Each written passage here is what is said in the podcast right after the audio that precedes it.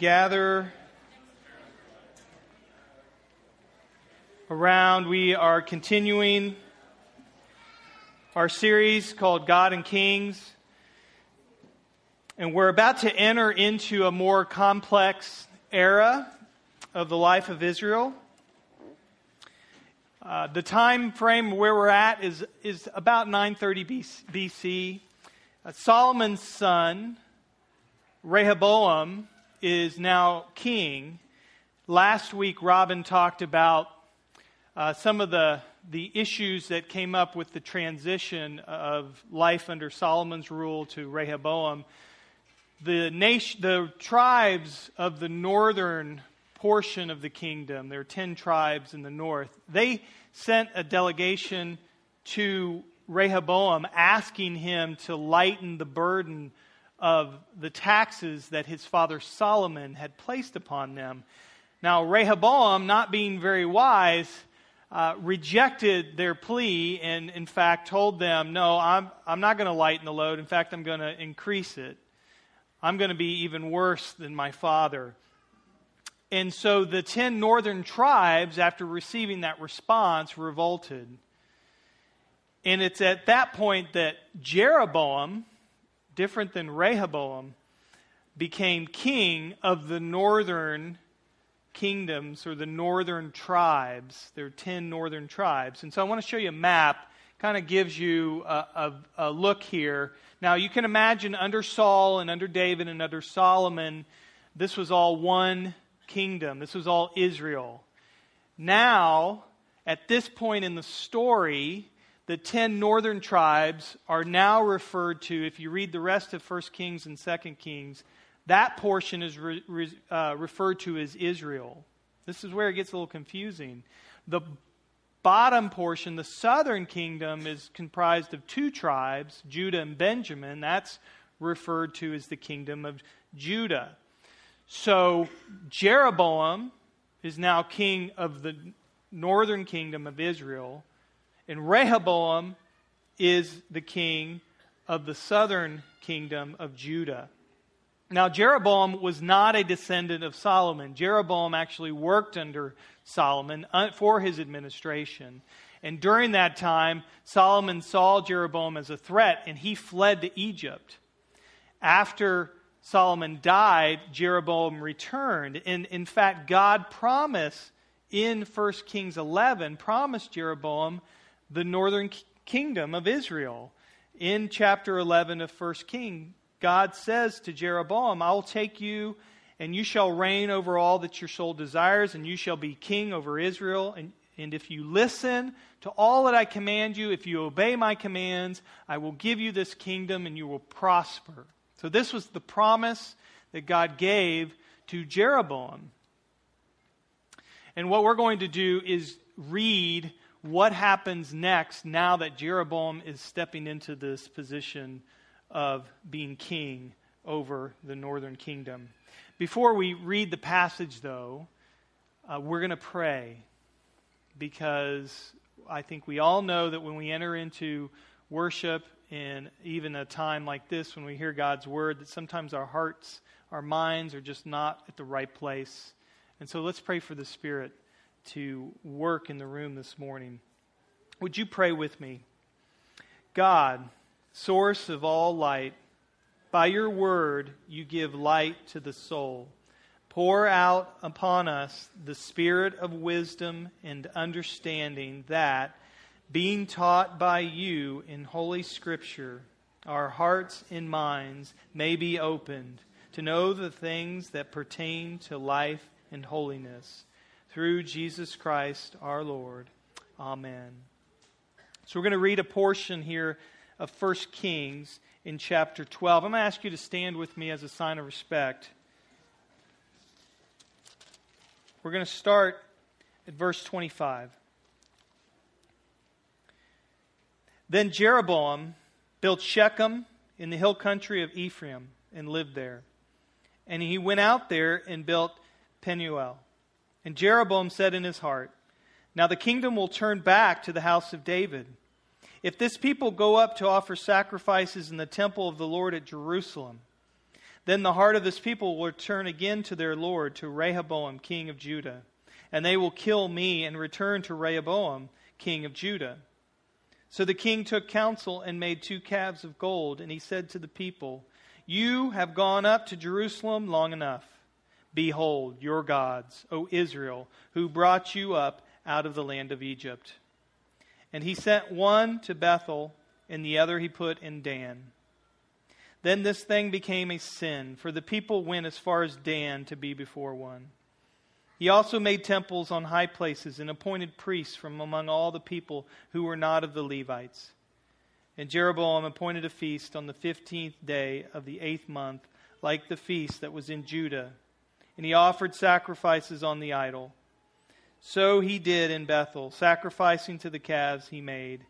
And he placed in Bethel the priests of the high places that he had made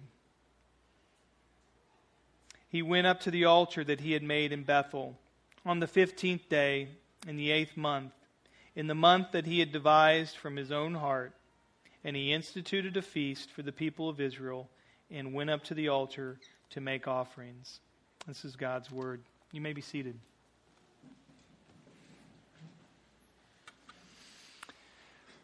I want to start with this slide. You can change. Now, I wonder how you respond to that. You can change. Now, for some of you, you hear that and you think, well, of course. I'm a person with my free will that I can change. I can choose to live differently than I, than I am now. Of course, you're optimistic. You can change. You believe that's true. Others of you maybe from your own life experiences, believe differently, especially as you're elbowing your spouse. Because you wonder, is it, it, I mean, of course, it's not impossible. People can change, but, but in your experience, is that true? Do you change? Have you changed? In what ways? Some of you have experienced anxiety your whole life. You've tried lots of different things, and yet you still get panic attacks. Uh, some of you yell at your family, at your friends. Your anger is explosive. And you've tried to change. You know you can't continue to live this way, and yet you find yourself living in a way that's very destructive to your relationships and the people that you love very much. It could be that you've always known as a Christian, I'm supposed to pray they say a good Christian prays. I've, I've, I've tried to get myself to pray, and yet I can't do it. You probably have a list of maybe things that you know and wish that were different about you, and yet you sit here today and none of those things are different. And so maybe in the short term, yeah, you can change, but for the, over the long haul, in your experience, you know, it's very tough. It's very tough to change. Now, I don't, I don't think it's only in our life experiences that we see that it's, it's hard. Uh, I think the Bible shows us it's hard.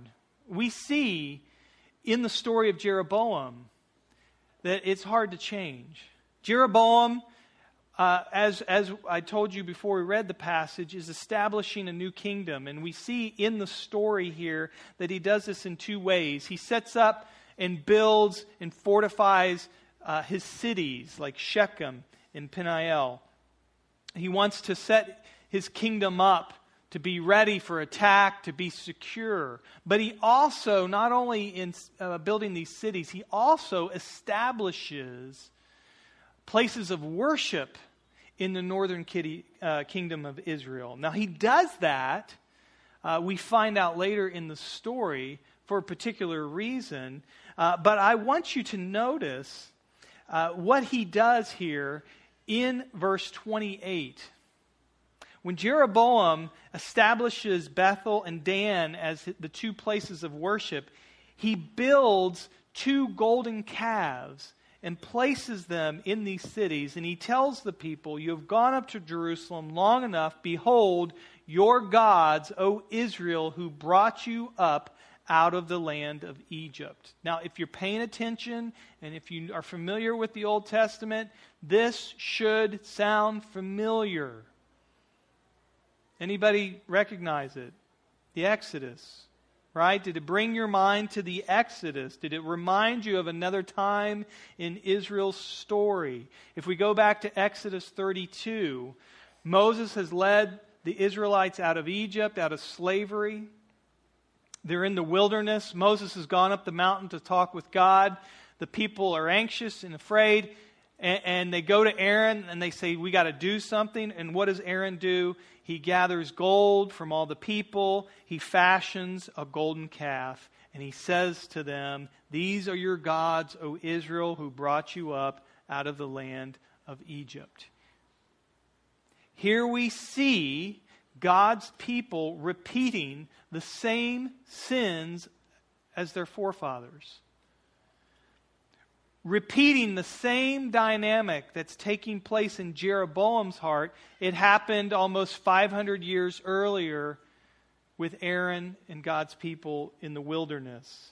Now, why did the Israelites create this golden calf in the wilderness? Because they were afraid, because they were anxious, because they were worried. And instead of trusting God, instead of taking God at His word, they believed they needed to take matters into their own hands and construct this golden calf that would, would give them a sense of security, uh, uh, give them a sense of control in their relationship with Yahweh.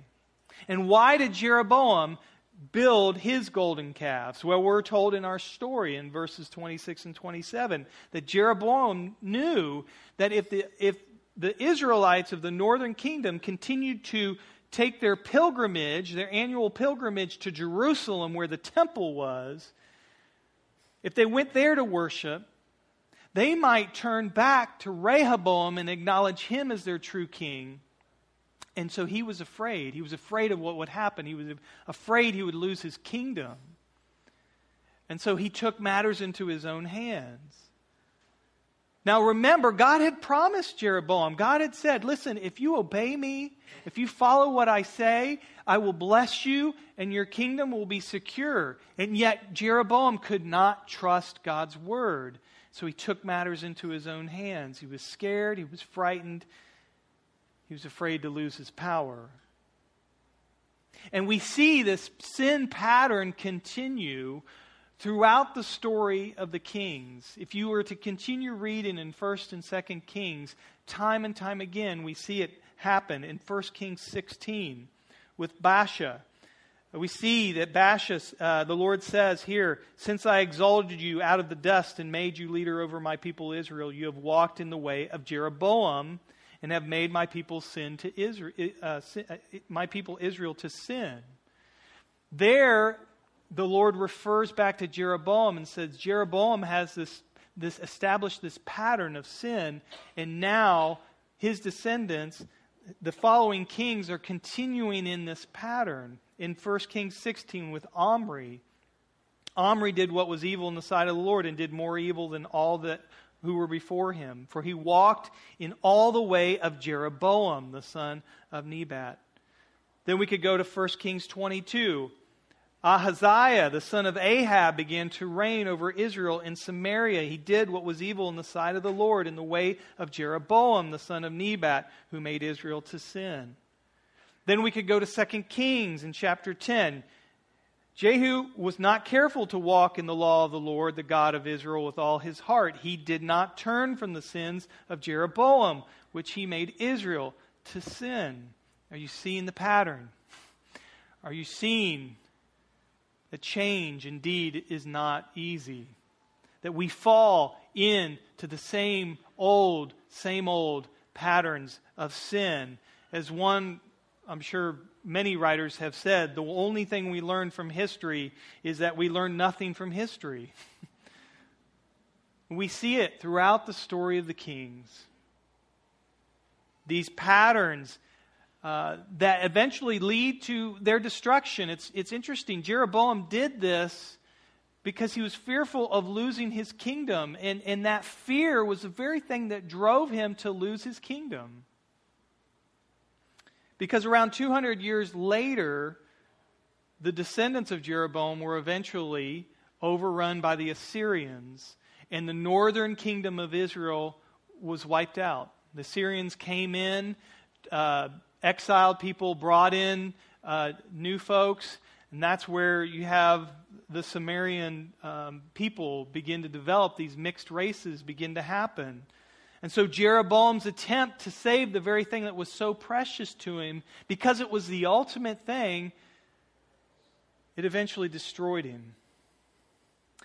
And here's the lesson for us. Here's the lesson for us. We are continuing today this same pattern. It is hard to change. It is very hard to change. Golden calves? No. We're not constructing golden calves. But the golden calves were not the real issue. I don't want you to make the mistake of looking at the sin and seeing it in a superficial way and believing that that's what did Jeroboam in. It was the deeper heart issue of trusting God and taking Him at His word. And that is the same struggle that you and I have today. You know, this idea of, of our desires and our longings being the things that lead to us losing the very thing we want. You know, I think about a mother who so wants the love of her son, for example, and is so concerned for her son, and so wants her son to be either successful or, or, or to go into the right college or whatever it might be, that mother can be so controlling because she believes she's doing what's best for her son. That love and that, des- that desire could be the very thing that pushes her son away. And she could lose that relationship because she loves it so much. You see, we see the very same thing with Jeroboam. We see the very same thing with the ways that we that we act today. Jeroboam's sin was a reflection of the battle for his heart, and I showed you this diagram a few weeks ago. But but we see the dynamic here. You know, uh, Jeroboam knew in his in his head, he knew in his head what God's promise was for him, but his heart his heart affections, he was so fearful. He was so fearful of losing his kingdom. And that desire for his kingdom, that desire for power and security, was more important to him than his desire to trust God. And it led him to do something that was very destructive, not only to himself, but to the people that he was ruling over. And so when we think about lasting change, if you are a person here today that you really do want to change, because as a Christian, all of us should believe in change. Because the Bible tells us that God, when you come into a relationship with Jesus Christ, you become a follower of Christ. And what that means is to be a follower means to become like Him. And so if you are not changing, that's a real problem. If you're not becoming like Jesus, then that should cause you to question wait a minute, am I taking my faith seriously? Is my relationship with Christ really as important as what I say? If you're not becoming more like Him. But we can get so wrapped up in the, the, the actions and how in the behavior of how we live that we forget that at its core, the Christian life really is about your heart the first and greatest commandment is love the Lord your God with all that you are and love your neighbor as yourself. That involves action, but it flows out of a heart that really does love and really does want to please God. If you think about pornography, I mean, pornography is a growing problem, it's a huge issue for all of us, not just men, but also for women. And, and the Christian response can often be Pornography is bad, don't do it. Right? A focus on the behavior, your hands, you know, what are you doing? How are you living? That type of thing. And the problem comes in that if you don't address the heart, you know, what is it that's driving you to that? What, what, what are you longing for? What is the desire at the root cause that's causing you to do the things that you're doing. You see, as Christians, we've got to start asking that heart question. we've got to dig a little deeper than just don't do it. Because just don't do it won't last. You've got to be able to go to the person and say, well, listen, you are longing for something deeper that you're not finding in, in, in your real life relationships, whether it's your spouse or your friends. Uh, what is it that you're really longing for, that intimacy that you really want? Tim Keller puts it this way, and he talks about the idols that we struggle with. He says, Why do we lie or fail to love or break our promises or live selfishly? Of course, the general answer is because we are weak and sinful. But the specific answer is that there is something besides Jesus Christ that we feel we must have to be happy. Something that is more important to our heart than God. Something that is enslaving our heart through inordinate desires. The key to change, the key to change, and even to self understanding is therefore to identify the idols of the heart. You see, this, we're talking about more than just a New Year's resolution. New Year's resolutions are often just about behavioral change. It's like I'm going to start getting up early in the morning, or I'm going to quit drinking alcohol, or I'm going to start doing this. And, and that's really behavioral. It's focused on your behavior. What we're talking about is for you to change, it's asking the deeper question what are the things that I love and the desires that I have that drive my actions and how I live? It's getting all of us to begin asking the deeper questions that really, truly drive us. Because desire is at the helm of your life, it's at the steering wheel of your life. It really does direct you in the direction of the, how you live your life, and it determines your behavior. You think of, of someone who maybe is an alcoholic. You know, an alcoholic really wants to drink. That is a strong desire and that desire to drink causes them to do things that are destructive to, to their relationships and their lives. Now, a recovering alcoholic often still wants to drink. They still have a very strong desire to drink, but there's a greater desire. Maybe it's because they know if they continue to drink, they're going to lose their spouse. Maybe they know if they continue to drink, they're going to lose their job. Maybe they know if they continue to drink, it's going to kill them. And that desire, that desire becomes greater than the desire to drink. And therefore, they make a different choice. And change follows the greater, deeper desire that's steering their life. And so when we as Christians think about change, what we're talking about is not just behavior. What I'm talking about is for you to come into a relationship with Jesus Christ, and your desire to please and love Him becomes the ultimate desire that drives you. So that when you make choices in how you live your life, that desire is at the steering wheel, and that begins to make the choices for you. That's what we're talking about. And maybe this is why change is so hard. Because none of us are born with that desire. Because we, our hearts are broken. Our hearts are selfish. Our hearts want what they want. And oftentimes it's not what God wants. But here's the good news of the gospel, isn't it? This is what God told his people in, his, in the book of Ezekiel in the Old Testament. This is the wonderful good news for those of you who want to change today. God says, I will give you a new heart, and a new spirit I will put within you, and I will remove the heart of stone from your flesh and give you a heart of flesh. What a wonderful, wonderful announcement in truth that we're told here in Scripture that God actually gives us a new heart. So when you think about change, when you have a desire to change, when you have a desire to please God, it is a gift from Him. It is a gift He has given you. And that's something to celebrate. We're not talking about just behavioral change. We're talking about a new heart. God conforming us into the image of Jesus.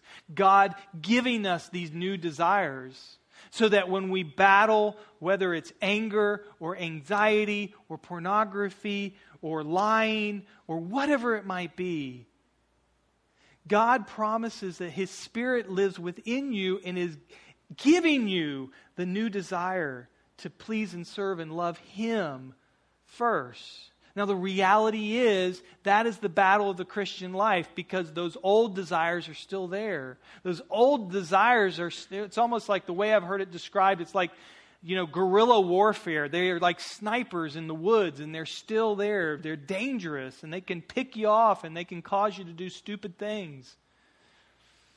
And that's why we have to be diligent and persevere and that's why we need community. We need people around us to help us. And that's the mission of our church. That's why we have a church community. We have that's why you come on Sunday morning and listen to me ramble on.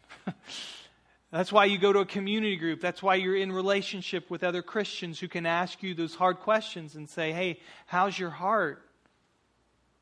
Are you loving Jesus today?" Is your desire to love and serve him greater than your past struggle with fill in the blank? How are you doing with that? Can I pray for you? And you have people in your life who can walk with you in that. Now, I, I think about that, that statement, you can change. And, and I want to be honest with you right now. I'm going to I'm going to open up a little bit. I struggle with cynicism, and, and I can be. Um, Robin and I make a good pair because Robin is such an optimist. If you've been with Robin, everything he goes to, it's like the best.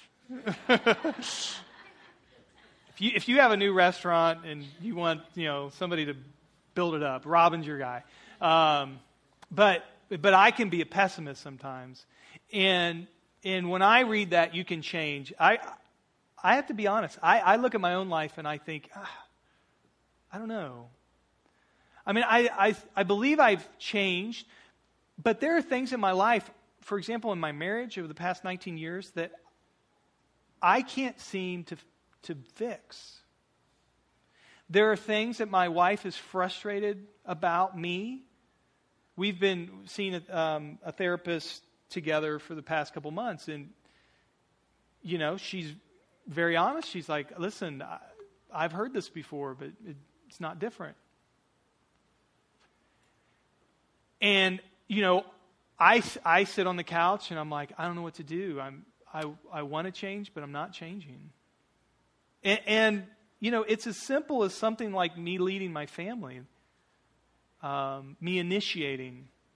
Because one of the things that I really struggle with is hiding. I want to hide. I, I want to hide. I don't want the responsibility. Um, so I, so I may not initiate a conversation with my wife that's important that we have to make a decision on. I'd rather just check out. I'd rather just, you know, watch a show, uh, go to sleep, not deal. You know, and here my wife is, is like, we need to make a decision on this. Why, why are you not stepping up to the plate? Or even in church, even leading the church, there are times, you should know, there are times when I want to hide. I, I don't want to leave my office. I, I don't want to have to deal with the responsibilities. And so these are things that I've shared before, and these are things I've seen in my life for the past 10 years of pastoring this church, the past 19 years of, of, of being a, a husband. And, and maybe there's incremental change, but overall, I'm thinking, I don't know. I don't know if this can change. I see the same patterns of sin in my life, and I think, Jesus, are you real? Jesus, can you really fix this? Can you really enter into this circumstance and make a difference in my life? And, and, and I wrestle with this. And you know, what was so helpful with this story for me this week is I read, I read this little portion from Jerry Bridges. And he made this statement. He said, We're more concerned about our own victory over sin than we are about the fact that our sins grieve the heart of God. And I realized this has been me for a long time. Feeling sorry for myself, feeling beaten, feeling defeated, and, and not able to deal with my hurt pride because I feel like I can't fix myself. And it was a very freeing quote because what it reminded me of is the gospel is not about me fixing myself. The gospel truly is about what Jesus has done for me. And that God's love for me is not dependent upon me figuring this out and, and, and coming out of hiding. Jesus wants that. Jesus, God is calling me to that.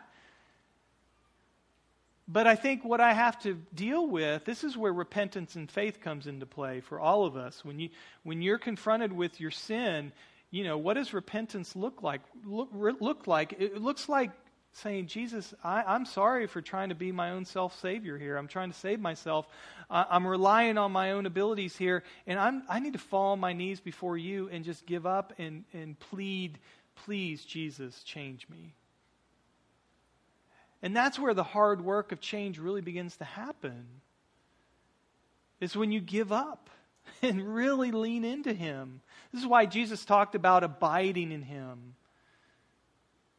You know, so often I think we want to change so that we won't need Jesus anymore. And the reality is that Jesus wants us to abide in Him for our entire life. And as you abide in Him, you see your mess and your sin even more, and you need to lean in Him even more. And it's not about fixing yourself up and becoming the self sufficient Christian. And maybe that's why change has been so hard for me. Maybe that's why change is so hard for you is because being humbled is the place that God wants us. And it's the place He wants you for you to truly change and for you to really understand what Jesus has done for you. The good news is that Jesus lives in you. If you're a follower of Him, He lives in you, and there's power in that. There's power in that. There's power to change you. There's power to change me. But He changes us as we grow and lean into Him, not away from Him. And that's the lesson that I've really am learning and continuing to learn this week. And I pray that this morning it's a lesson that maybe for the first time you're hearing. And so, what I want to do in this time um, is just have an opportunity for some prayer. I'm going to lead us in a time of, of silent prayer where I'm going to ask you a few questions or set it up and invite you into a time of interacting with God and maybe asking Him for the first time to show you some things. And so, as we enter into this time of prayer, I, I really want you, first of all, to spend a few moments silently to yourself asking God, where do I need to change? God, show me if there are things in my life that I need to change. And would you spend a few moments just listening? Do you believe the Holy Spirit speaks? If we do, why don't you just spend a few moments listening?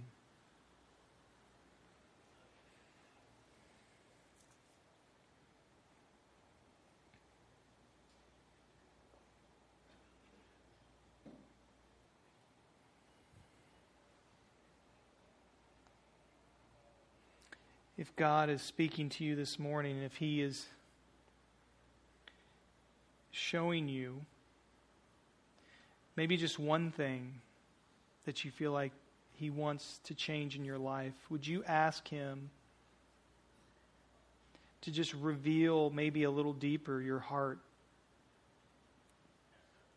Would you ask Him to examine your heart and ask Him to speak to you?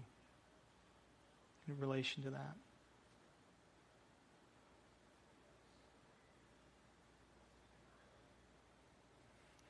And if you really want to see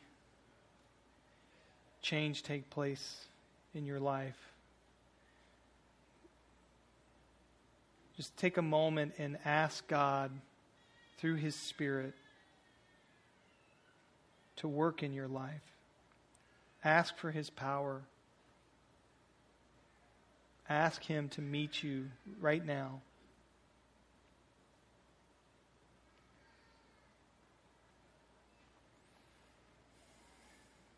Father God, I want to begin by thanking you for the good news of the gospel. That we can interact with this whole topic of change without fear, without fear of rejection, without fear of, of disappointing you, because we are your children and you are our loving Father. And just as we earthly fathers and mothers want to see our children grow and become and uh, the full potential of who they've been made to be, we know that that's what you want and long for in us, for us to become the full potential, made in the image, created and formed into the image of Jesus. To be Jesus here in Long Beach and the surrounding area. Lord, we enter into this place at different places, at different stages. I know some people here this morning are, are wrestling with some debilitating struggles. They have things going on in their life right now addictions, destructive relationships, uh, any number of, of things that are almost overwhelming and maybe makes it difficult for them to even be here and to function. And so I pray for your power in their lives. I pray for you, Holy Spirit, to work and for you to show yourself real to them. That they would see their brokenness and see that you welcome them in that brokenness. And it's through that brokenness that they can find true strength. Jesus, for others, it might be uh, simpler things, it might be little things that they really want to change in their lives, and they've, they've been struggling uh, to do that. And I pray for you to meet them as well. Lord, for anyone here who feels alone, Father, would you open their eyes to see that they're not, that they are in a room full of people who all are are stumbling along and trying to figure it out. So give us that spirit of camaraderie in our brokenness, Lord, and yet a real passion and desire to be formed into your image, Jesus, to really change. Uh, a passion and desire to become the people you, you long for us to be. A determination that, Lord, we will not be satisfied with the ways that we've been living our lives. I, that I, Lord, would not be satisfied with hiding. That I know, Lord, that it's not what you want for me. That is not what you want for my family, Lord. That is not what you want for this church, for me to be a person that wants to hide. So, Lord, lead me out of that. Be gracious to me. Be gracious to all of us. Break us and build us back up for your glory. Amen.